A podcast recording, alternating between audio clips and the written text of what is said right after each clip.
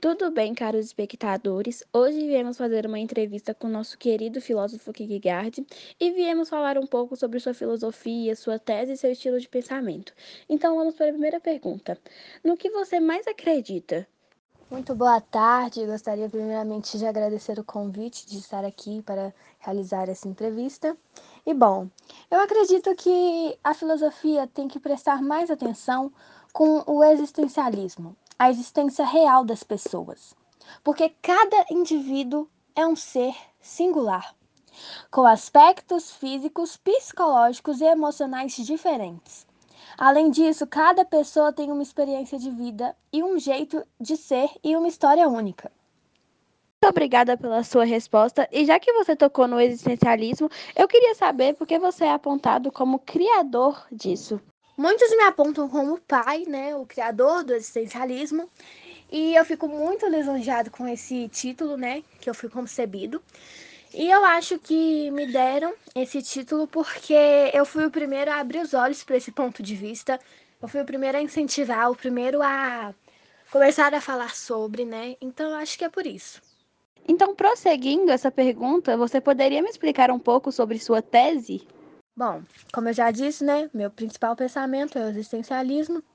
Para mim, a filosofia tem que olhar para a existência humana, a verdadeira realidade do ser humano, inclusive seus mais íntimos desejos e seus sofrimentos. Muito boa a sua tese. Agora você pode me falar um pouco mais sobre a relação dos seus pensamentos com a vida ser um salto no escuro? Bom, eu defendo muito que cada ser é um ser singular, com aspectos físicos, psicológicos e emocionais particulares, tendo também cada um seu jeito de ser, sua experiência de vida e uma história única. Então, para mim, a vida é um salto no escuro porque cada ser vai decidir o seu destino. Não há nada predestinado nesse mundo. Cada ser traça o seu destino através das suas escolhas. E por isso a vida é um salto no escuro porque você não sabe o que vai acontecer. Ela pode ir de um sucesso a um fracasso. Um fato muito interessante também da minha filosofia é que o homem é angústia, pois em toda essa espera sobre as consequências de suas escolhas, ele desenvolve um sentimento de tristeza, aflição e opressão. E agora, para finalizar a entrevista, eu queria saber quais são seus pensamentos sobre Hegel. Então, Hegel acreditava que nada acontecia por acaso. Tudo fazia parte de um plano racional, por trás de toda a nossa vida e todo o nosso destino. Mas eu discordo muito disso, porque nós estamos deixando de lado a parte mais importante, a existência humana. Como algo, uma força, como ele diz, pode tomar conta de nossas próprias vidas? Quem faz nosso destino somos nós mesmos. Nós escolhemos o que queremos para nós. Então é isto, eu adorei a entrevista, foi um prazer te entrevistar. Schopenhauer, para você, qual é a essência do mundo? A essência do mundo é o resultado da vontade de viver de cada um. Schopenhauer, como encontrar as essências das coisas? As essências somente serão encontradas através de um tipo de iluminação. O que significa insight intuitivo? É uma iluminação que mostra a cada indivíduo a maneira específica, a essência de cada coisa e acontecimento existente. O que é o amor para você, Schopenhauer? O amor é considerado um mal necessário e, portanto, fundamental para a procriação. Por isso a frase: amor é apenas instinto de sobrevivência da espécie. Schopenhauer, qual é a relação entre sonhos e realidade? Impossível distinguir as duas condições. A vida é um sonho muito longo, interrompido durante a noite por outros sonhos curtos. Você diz a respeito de um super-homem. O que seria isso? Nos tornamos super-homens ou além de homem quando superamos a cultura do medo e do ressentimento.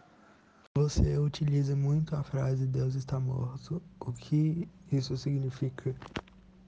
A frase Deus está morto é dada ao fato de que Deus está morto, Deus permanece morto e quem o matou fomos nós. Como haveremos de nos consolar nos algozes dos algozes? O que o mundo possuiu até agora de mais sagrado e mais poderoso sucumbiu em xangue aos golpes das nossas lâminas. Quem nos limpará desse sangue? Qual a água que nos lavará? Que solenidade de desagravo, que jogos sagrados haveremos de inventar? A grandiosidade deste acto não será demasiada para nós? Quem teremos de nos tornar nos próprios deuses para parecermos apenas dignos dele?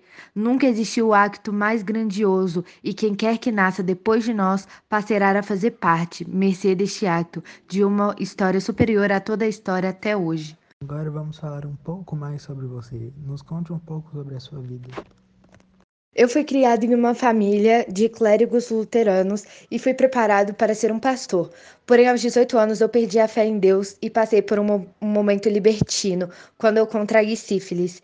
Eu me tornei um professor de filosofia e poesias gregas com 24 anos e depois eu abandonei a universidade.